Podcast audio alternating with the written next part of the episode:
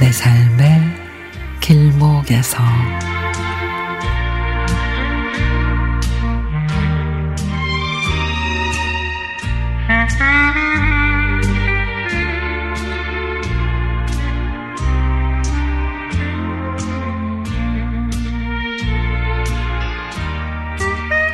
엄마가 우리 곁을 떠난 지 벌써 반년이라는 시간이 흘렀습니다. 갑자기 늦은 밤에 저를 애타게 부르는 소리에 엄마에게 가보니 지팡이를 짚은 채 꼼짝도 못하고 화장실 앞에 서 계시길래 엄마 왜, 왜 그러세요? 하고 여쭤보니 엄마는 내가 화장실에 가고 싶은데 발이 안 움직인다. 그러십니다. 평소에 거동이 좀 불편하시긴 했지만 화장실은 혼자 다니셨는데 갑자기 떼는 게 어렵다고 하신 겁니다. 휠체어를 태워서 겨우 방으로 들어가 끙끙거리며 침대에 눕게 해드리고 기저귀를 채워드렸습니다.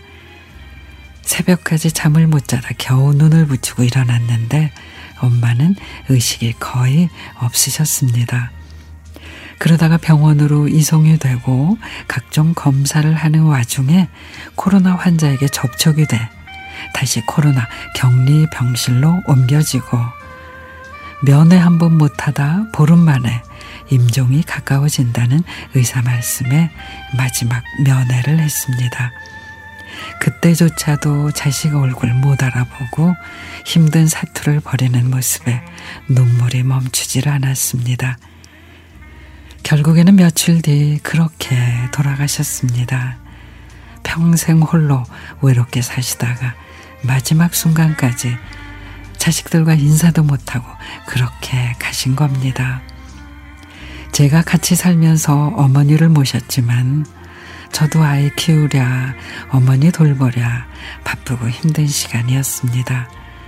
순간 치매 증상이 있으셔서 돈을 손자가 가져갔다고 가져갔다고 그러시고 밤새 또 욕을 하기도 하셔서 감당하기 힘들기도 했습니다. 하지만 그때 조금 더 이해해드리지 못하고 따뜻하게 해드리지 못한 게 너무도 후회스럽습니다.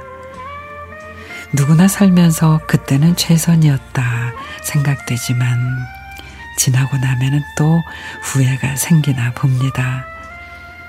살아계실 때 좀 더 잘해드리지 못해 마음이 공허하지만 이 생에서 너무 힘들었던 일들 다 떨쳐버리고 좋은 곳에서 행복하시길 바라봅니다.